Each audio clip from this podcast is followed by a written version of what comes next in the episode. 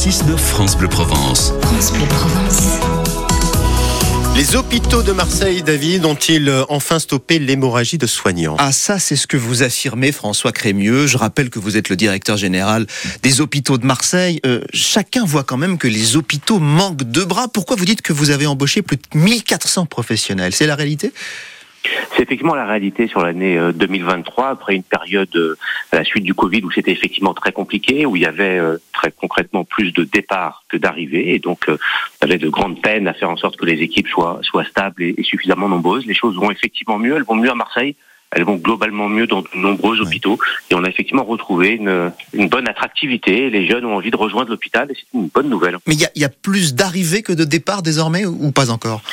Il y a effectivement nettement plus d'arrivées que de départs et à la fin de l'année 2023, on est revenu à ce qu'on appelle le plein emploi, c'est-à-dire qu'on a pratiquement pourvu tous les emplois de l'hôpital et on est en train de diminuer rapidement les heures supplémentaires, l'intérim, euh, les contrats de remplacement avec lesquels euh, on avait essayé de compenser les absences au cours hmm. des dernières années. Mais les syndicats disent qu'il faudrait encore embaucher, que le personnel est fatigué. Est-ce que c'est la réalité ou il en rajoute? Certains sont probablement fatigués et dans certaines équipes, euh, ça reste effectivement tendu. On aura mis beaucoup de temps à sortir du Covid. Vous vous souvenez qu'on y était rentré brutalement en moins de, de, quelques semaines, en 15 jours. Les hôpitaux avaient brusquement basculé dans cette crise incroyable. Et effectivement, on aura plutôt mis deux ans à en sortir entre ceux qui avaient décidé à cette occasion-là de partir et de faire autre chose, ceux qui ont été formés pendant la période du Covid et qui donc ont eu plus de difficultés peut-être à rejoindre les hôpitaux, les choses ne se restabilisent que seulement maintenant. Il y avait une critique pendant la crise du Covid, François Crémieux, c'était que vous aviez beaucoup d'administratifs et pas assez de soignants. C'est toujours ça quand même. Hein. Il y a trop d'administratifs.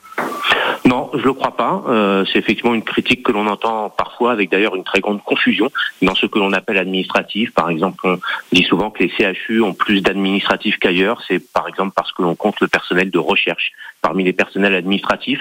Je crois au contraire d'ailleurs que dans certains domaines, nos hôpitaux aujourd'hui sont passés en dessous de, la, du niveau minimum de services administratifs qu'il faut pour, euh, pour acheter, pour euh, recruter, pour euh, voilà, assurer le, le, fonctionnement quotidien de la logistique, des enjeux techniques euh, de nos hôpitaux. François Crémieux, l'actualité a été marquée ces dernières semaines par plusieurs drames dans les hôpitaux, pas à Marseille, hein, mais à hier par exemple, ce jeune de 25 ans qui est mort sur un brancard. Après, euh, d'une septicémie, il a attendu des heures sur un brancard. Est-ce que ça peut arriver à Marseille, ça, par le, par le manque de soignants Écoutez, tout est fait en tout cas par les équipes et par l'hôpital pour que ça n'arrive pas, pour que ça n'arrive jamais. C'est effectivement arrivé à hier, il n'y a, pas très longtemps. On s'organise à Marseille à la fois pour euh, avoir des équipes qui soient en nombre. C'était très compliqué aux urgences, par exemple, à Marseille il y a, il y a deux ans et on s'était euh, rencontré à cette occasion-là euh, sur votre radio. Les choses vont mieux aujourd'hui parce que grâce au dynamisme des chefs de service, grâce euh, voilà à l'organisation du service, on a pu recruter de nombreux à la fois médecins et paramédicaux au cours de l'année écoulée. Donc effectivement aujourd'hui à Marseille, la situation est redevenue euh, euh, voilà stable et, et, de bien de, de bien meilleure euh, en bien meilleure situation qu'elle n'était il y a deux ans. Donc voilà, c'est des situations qui restent fragiles. Nos, nos hôpitaux, les organisations hospitalières, voilà, sont toujours des équilibres délicats où dès qu'il y a des personnes absentes, ben d'autres doivent Parfois, encore une fois, avec des heures supplémentaires ou des ou des contrats de remplacement. Et donc il faut être d'une extrême vigilance pour que chacun soit pris en charge de, la meilleure manière, en toute sécurité, et avec la meilleure qualité de soins dans nos services d'urgence. Ça, ça va mieux. Mais ce qui est inquiétant, ce sont les finances. Euh, plus d'un milliard d'euros de déficit pour tous les hôpitaux en France. Marseille n'y échappe pas non plus. Non, Marseille n'y échappe pas, mais parce que nos hôpitaux n'échappent pas à la situation économique dans laquelle est notre pays. En 2023, euh, un hôpital comme euh, l'assistance publique des hôpitaux de Marseille avec un gros budget. Notre budget c'est environ 1 milliard 850 millions d'euros. Euh, et ben nous sommes également victimes euh, de l'inflation, plus de 25 millions d'euros d'inflation surtout sur les énergies. On en parle souvent, mais surtout sur les énergies, sur les médicaments, sur les produits alimentaires, sur l'ensemble de ce que nous achetons. donc l'inflation a un impact direct sur le fonctionnement de nos hôpitaux, l'augmentation des taux d'intérêt. L'assistance publique est un hôpital qui s'est endetté dans les années 2010 et donc, euh, lorsque les taux d'intérêt augmentent, bah, ça augmente la charge financière de cette dette pour l'assistance publique. Donc oui, nos hôpitaux et les grands CHU en particulier s'inscrivent dans un contexte économique qui est celui que nous connaissons. Et donc, euh, lorsque le coût de la vie augmente, il augmente aussi pour nos hôpitaux. Et ça conduit euh, à l'assistance publique à un déficit important. Mais qu'est-ce qu'on fait alors? Parce que le président de la commission médicale chez vous dit que les hôpitaux en France sont abandonnés par l'État.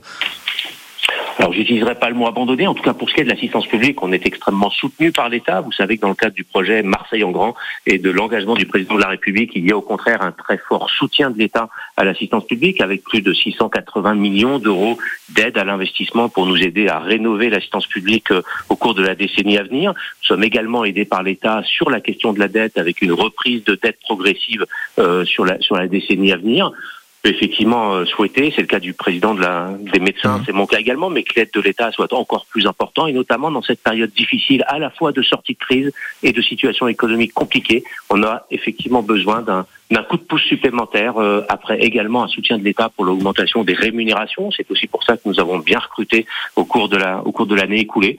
Mais on est effectivement dans une situation qui reste très préoccupante sur le plan financier. Bon, François Crémieux, vous savez, vous, vous passez de votre portable, vous? Pardon Est-ce que vous savez vous passer Oui, non, j'arrive à me passer, j'arrive à me, pardon pour la surprise à la question, j'arrive à me passer mon, de mon portable au moins quelques minutes par jour. Ah, d'accord. Bon, c'est déjà ça, vous, êtes, vous avouez les choses. Merci à vous, le directeur général de l'APHM qui se passe de son portable quelques minutes. Et vous Jamais. Pareil. Ouais, c'est vrai. Mais bon, on va en parler tous ensemble ce matin après le journal de 8 heures. Euh,